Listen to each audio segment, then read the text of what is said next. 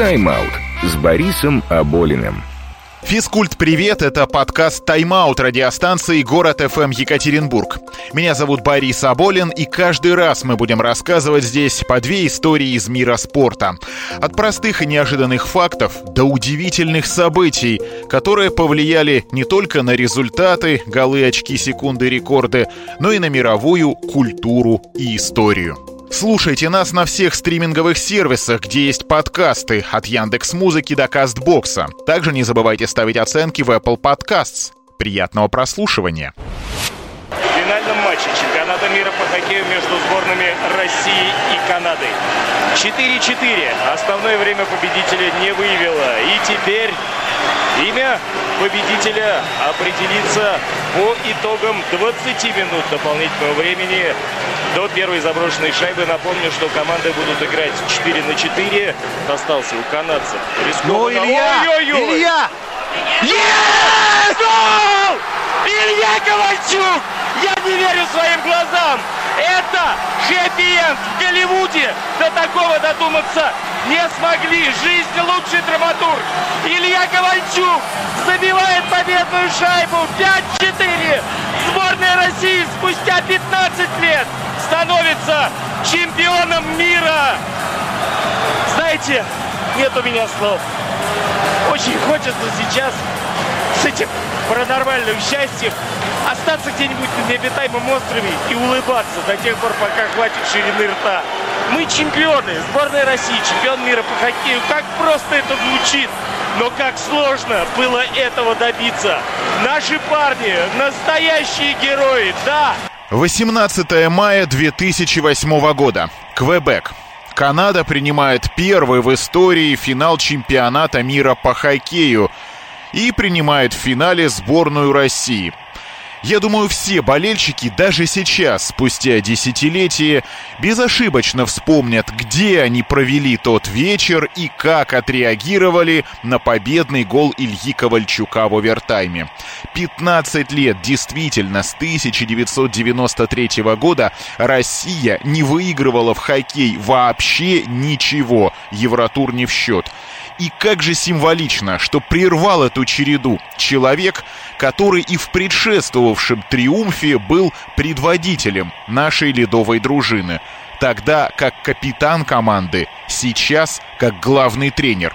Коренной уралец, настоящий армеец, смелый форвард, впрочем, и оборонительной тактикой не пренебрегавший. Из СМС-переписки накануне финала чемпионата мира по хоккею 2008 года. Сообщение. Главное, до леса добраться, а там мы всех... Ответ. С партизанами еще никто не справлялся. Сообщение про лес отправил начальник спортивного общества ЦСКА Сергей Кущенко. Про партизан ответил главный тренер сборной России по хоккею с 2006 по 2011 годы Вячеслав Быков. Оба уральцы. Кущенко из Пермского края, Быков из Челябинска. Оба почти ровесники. Оба сделали, казалось, невозможное. Кущенко, президентом Пермского Уралгрейта, в начале века два раза подряд выиграл чемпионат России по баскетболу. Ни до, ни после ни одной команде не удалось отобрать титул у московского ЦСКА, в который Кущенко сразу и позвали, а потом и всем армейским спортом руководить поручили. Быков начинал в родном городе. Сначала в «Металлурге», потом в «Тракторе», а потом прямо в день собственной свадьбы пришла повестка в армию, точнее в ЦСКА. В те времена выступление за этот клуб приравнивалось к защите Родины. Оружие и форму не давали. Все остальное, как в настоящих вооруженных силах. Был такой момент, приехав из-за границы, мы из турнира с какого-то попросились домой. Матч был где-то через 3 или 4 дня следующий. Нам говорят, нет, на базу. Я говорю, ну мы семьи не, не видели. Ну вы обещаете, что следующие три матча выиграете? Ну как? Это разве человеческие условия? Мы говорим, да. И выигрывали действительно. Но у нас другого пути не было. Мы могли разорвать любую команду, чтобы нас отпустили домой. Стимул это такой, ну это, это жестко. Понимаете? Я уже говорил, нас отпускает как на случку.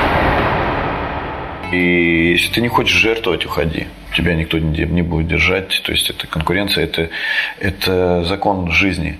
Это джунгли были, которые там выбора особо. Да, выбор был. Или ты уходишь в другую команду, или заканчиваешь хоккеем и живи в своей семье. Это жесткие были условия, потому что видеть семью раз в неделю, иногда и меньше, это тяжело было. Нас спрашивали, как же вы еще детей-то успеваете рожать? Создавал же семью Вячеслав Быков со сломанной рукой. Прямо в гипсе и пришел в ЗАГС. Издержки хоккея – Впрочем, историю его семьи и личной жизни, кстати, вполне счастливую и позитивную, вы можете узнать из документального фильма «Вячеслав Быков в атаку», откуда прозвучал фрагмент интервью про длительную разлуку с родными. А мы продолжим про хоккей, в который трус не играет. Это точно про Вячеслава Быкова. Посмотрите на его лицо. Причем доставалось не только от соперников и шайбы, но и от своих. В решающий момент решающего матча Кубка Канады 1987 года Вячеслав Быков при вбрасывании столкнулся с Валерием Каменским. В это время Марио Лемье сделал передачу на Уэйна Грецкий, тот на полной скорости помчался к нашим воротам. За ним погнался Быков, которого сбил канадец украинского происхождения Дейл Хаверчак. Или не сбил? Фол или не фол? Мнение до сих пор полярное. Канадцы считают, что Быков симулировал, наши защищают товарища. А спорят потому, что атака кленовых листьев закончилась результативно, и они выиграли 6-5. Матч и трофей. Хотя сборная СССР к восьмой минуте вела 3-0. Этот канадский синдром и дальше будет сопровождать Быкова всю жизнь. Причем плюсов и минусов будет примерно поровну. Вячеслав Быков, двукратный олимпийский и пятикратный чемпион мира по хоккею в составе сборных СССР, Объединенной команды и России. Семикратный чемпион СССР в составе ЦСКА. Последние десятилетия 20 века играл в Швейцарии. На Олимпиаде 1992 года в Альбервилле, где наши хоккеисты выступали под флагом из Олимпийских колец, в финале с Канадой забросил решающую шайбу. Победа 3-1. Через год был капитаном сборной России на победном чемпионате мира в Германии. В полуфинале с Канадой при счете 1-3, когда Россия сравняла счет, вперед ее вывел точным броском Вячеслав Быков. Победа 7-4, а затем успех со Швецией в финале 3-1. Примечательно, что на предварительной стадии и Канаде, и Швеции наши проиграли. В 2008 году Вячеслав Быков в должности главного тренера сборной России по хоккею одержал свою первую победу на чемпионате мира. По ходу финала с Канадой подопечные Быкова перед третьим периодом уступали 2-4. Через год финал чемпионата мира Россия-Канада в Швейцарии снова завершится волевой победой нашей команды 2-1. Затем Быков еще дважды победит Канаду уже в четвертьфиналах чемпионатов мира 2010 и 2011 года. Но титулов больше не будет. А в четвертьфинале зимней Олимпиады в Ванкувере Россия уступит Канаде 3-7. О Ванкувере поговорим. А сейчас такое наблюдение. Вячеслав Быков вот не сказать, чтобы выдающийся тактик и стратег, но он единственный тренер-долгожитель сборной России. Вообще, вообще единственный наставник главной команды 4 полных года с осени 2006 по май 2011. Ближайший преследователь, кстати, земляк и товарищ Быкова Олег Знарок из Челябинска, рулил красной машиной чуть меньше 4 лет, полных 3. Выиграл, конечно, Олимпиаду в Пхенчхане, но мы помним, как и что это было. И при всем уважении несопоставимо с героической победой в Квебеке 2008. А все знаете почему? Да потому что Вячеслава Быкова хоккеисты уважали, в его сборную рвались, с ним хотели работать, а нам, зрителям, хотелось это смотреть. Это было реально интересно, привлекательно, зрелищно. А он никогда никого публично не критиковал, всегда защищал и сумел создать в команде неповторимую атмосферу, а саму команду сделал играющей, яркой, интересной. Унылая безнадега 90-х и начала нулевых. Помните это время, когда после 93 -го года у нас было всего две медали на чемпионатах мира, Олимпиада особняком. И тут появилась надежда. Заговорили даже о возвращении красной машины. Даже несмотря на поражение в полуфинале домашнего чемпионата мира 2007 от финнов в овертайме. Год спустя в Канаде, опять в полуфинале, Суоми получили от нас 4 сухие шайбы. Но в финале перед третьим периодом столько же пропустила уже Россия. Забила две. Нужно столько же. И тогда состоялся знаменитый разговор в раздевалке. Вспоминает нападающий нашей команды уроженец Нижнего Тагила Свердловской области Александр Радулов. Просто зашел, сказал, ребят, давайте вся Россия за нас и один за всех, все за одного, как бы он так даже, можно сказать, крикнул. Я помню, как, как раз вот этот его слова, они действительно завели нас. А еще говорят, что в этот момент Быков включил песню Владимира Высоцкого «Баллада о борьбе». В итоге Алексей Терещенко сократил отставание. Илья Ковальчук с передачей Радулова сравнял счет и совершил знаменитый прыжок на борт. А потом он же завершил все в овертайме и кричал в телекамеру, показывая золотую медаль «Это для тебя, Россия!» с глазами полными слез. Ну, впрочем, слезы тогда не сдерживал никто, включая Вячеслава Быкова или, возвращаясь в начало этой программы, вспомните эмоции комментатора Романа Скворцова. А по всей стране что тогда творилось? Вот только мне одному позвонили, а был уже, по-моему, час ночи или позже, три человека, с которыми я до этого несколько лет вообще не общался. Не говоря уже об смс-ках, это тогда еще WhatsApp не было. Быкову же позвонили, среди прочих, президент и премьер-министр России. Через год все повторилось. Снова финал, снова проигрываем Канаде 0-1, снова побеждаем и решающую шайбу забрасывает Александр Радулов. Но все понимали, это только присказка. Сказка должна грянуть в 2010 году снова в Канаде, на этот раз на Олимпиаде, перед которой Быков с 2004 по 2009 годы работавший главным тренером ЦСКА, который на тот момент максимум на что претендовал первый раунд плей-офф, перешел в уфимский Салават Юлаев.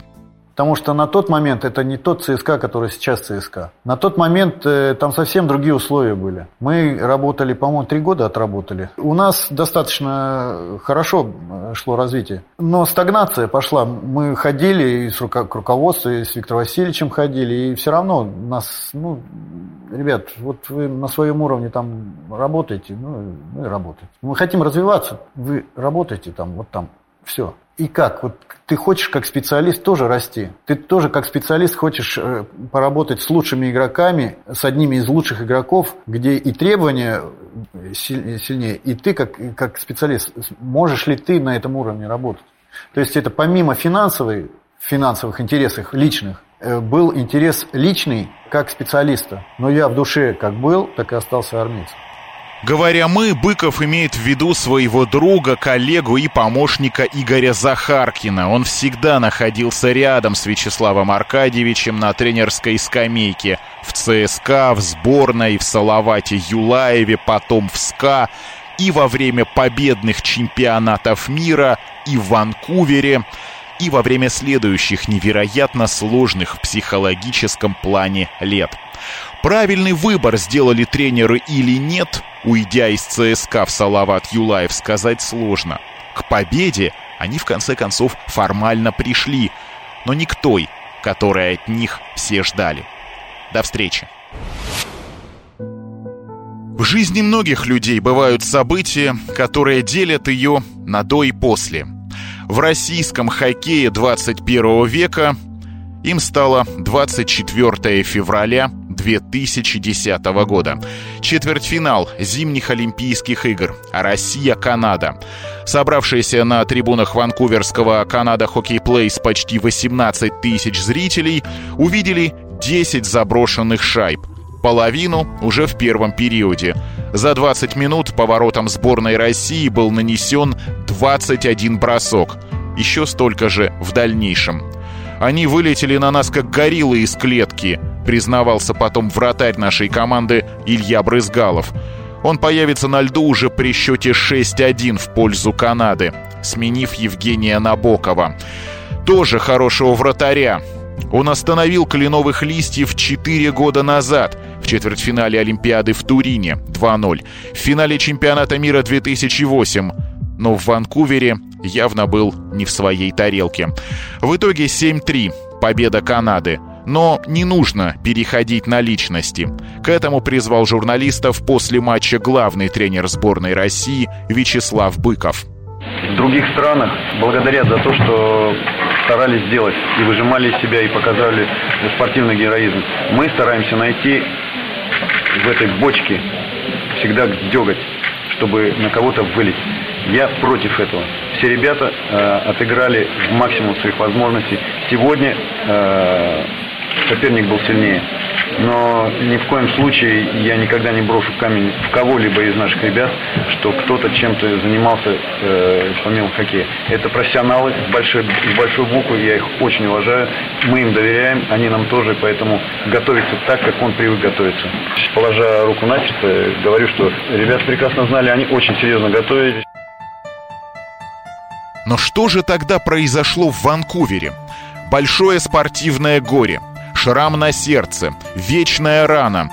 Такие эпитеты Вячеслав Быков произносил позже, в других интервью, в том числе и после ухода из сборной России.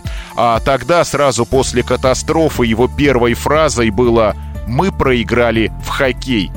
И это, на мой взгляд, правда.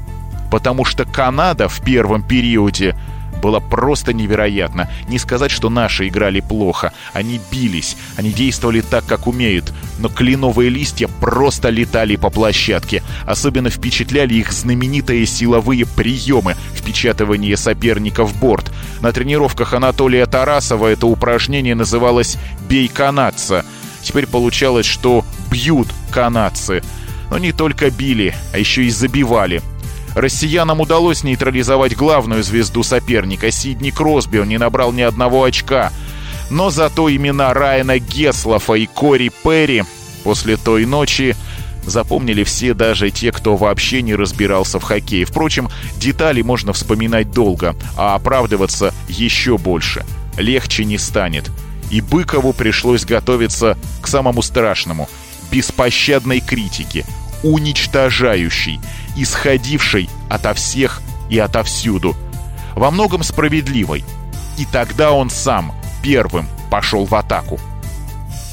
И еще раз повторю, что я ни, никого не буду обвинять. Вы не даже можете искать и сами догадываться, не догадываться, а искать, выжимать из чего-то. Кто где с кем переспал, или кто-то что-то съел не то, или кто-то э, на автобусе не ехал. То есть э, другие причины. Здесь соперник э, доминировал.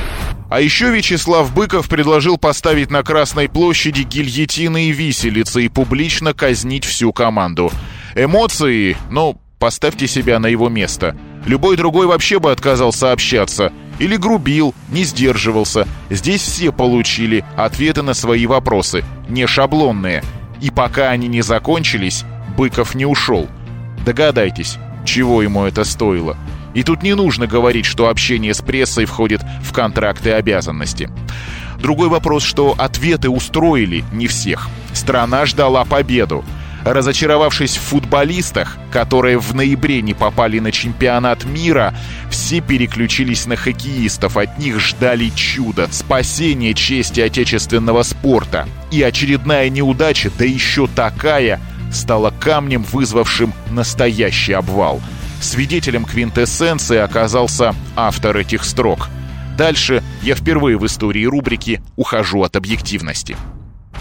14 марта 2010 года в Екатеринбурге в плей-офф КХЛ автомобилист принимал уфимский Салават Юлаев, главным тренером которого был Вячеслав Быков.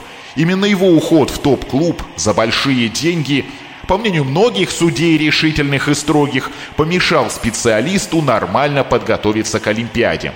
Во время игры, которая завершилась победой автомобилиста, случился очень некрасивый эпизод. Один из зрителей напал на вратаря Салавата Юлаева Виталия Колесника, разбил спортсмену его же клюшкой голову в кровь. Говорят, что голкипер сам провоцировал болельщика, но сейчас это не важно. Важно то, что Быков тут же выбежал на лед КРК «Уралец» и призвал арбитра и организаторов вмешаться, защитить его команду. И тут все зрители стали дружно и слаженно скандировать «Ванкувер! Ванкувер!» За автомобилист так не болеют. Честно говоря, мне было очень противно. Да, накипело. Да, эмоции – да, тренер сам попросил кидать в него все камни, но неужели никто не мог понять, что ему самому в разы, в десятки, в сотни раз было хуже, чем всем вам? И никакие заработанные миллионы не зарубцуют эту ванкуверскую рану. Вот вы те, кто тогда скандировал Ванкувер, а среди вас наверняка есть те, кто сейчас меня слушают. Вот вам сейчас не стыдно? Вы что, не поняли, что человек все искренне делал для вас, а у него, ну, не получилось? Он сам тем поражением получил по заслугам, в том числе и за уфимские миллионы. Так зачем его добивать? Более того, позже, в двух эпизодах, когда речь шла о Ванкувере, ну, в случайных беседах, я дважды чуть не подрался с нагло хаявшими Быкова людьми. Вячеслав Аркадьевич, если вы вдруг меня слышите, простите за то, что я не сумел тогда вас защитить и что задал вам еще раньше, в декабре, тоже после классной победы автомобилиста на Салаватом Юлаевым, дурацкий вопрос. И нагло улыбнулся. Наглая у меня тогда была улыбка. И стало неловко. Да почему стало? Мне до сих пор стыдно. Хотя Вячеслав Быков потом признавался. На критиков не обижается. Я э, э, считаю, что во всем нужно искать позитив. Если бы я начал, э, вот почему ты, я же так вот, а ты против меня, зачем это нужно? Мы подписали профессиональный контракт. Профессиональный контракт подошел к концу, две стороны встречаются, довольны, друг другом или нет. Если есть претензии, пожали друг другу руки, поблагодарили и все. Или не пожали друг другу руки, и не поблагодарили, но расстались. Но контракт выполнен, все. Принято решение, принято решение. И Без обид, здесь никаких обид. Мне дали возможность, это счастье, работать с лучшими игроками. Тогда Быкова из сборной не уволили. В том же 2010 году он в третий раз подряд вывел сборную России в финал чемпионата мира – ни до, ни после этого не сделает никто. В том числе четыре специалиста, которых уволили из сборной после Вячеслава Аркадьевича. Да и два чемпионата мира, причем подряд, все еще не покорились ни одному тренеру. Но в 2011 году, после четвертого места на чемпионате планеты, с ним решили сотрудничество не продлевать, о чем тренер только что рассказал интернет-проекту «Игра в тело». Последователи Быкова блестяще выступили на двух следующих Олимпиадах. Даже от победы в Пхенчхане вот у меня лично больше ощущение «Фу, отскочили, чем «Да, мы это сделали». При всем уважении к хоккеистам, к ним никаких вопросов. Вот и получается, что Вячеслав Быков лучший тренер в истории сборной России по хоккею, по крайней мере, на данный момент за 30 постсоветских лет – но с другой стороны, он же потерпел самое сокрушительное поражение. Оно перекрыло даже провал на домашнем чемпионате мира 2000.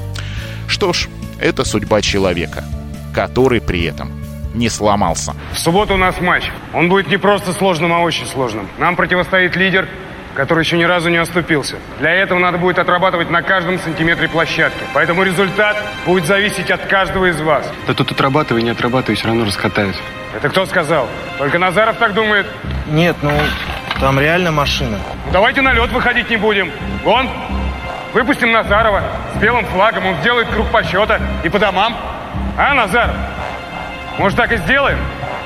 Запомните все, нет такого боксера, который бы не падал. И нет такой команды, которая бы не проигрывала. Да, пока у них нет ни одного поражения.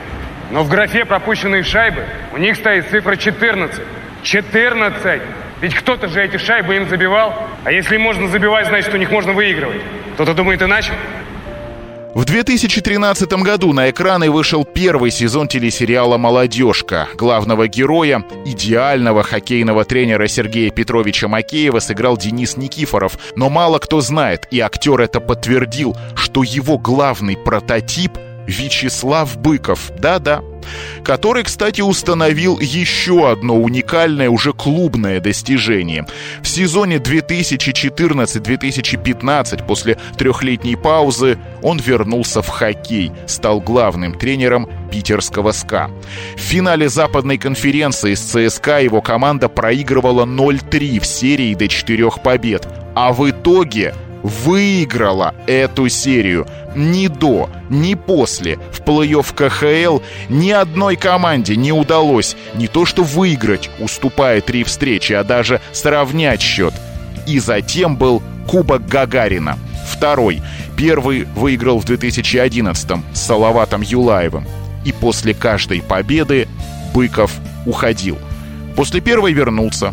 После второй пока нет. Но я верю – что Вячеслав Быков еще вернется в сборную России и выиграет Олимпиаду. И если есть в мире хоть какая-то справедливость, то это будет самым главным доказательством ее существования.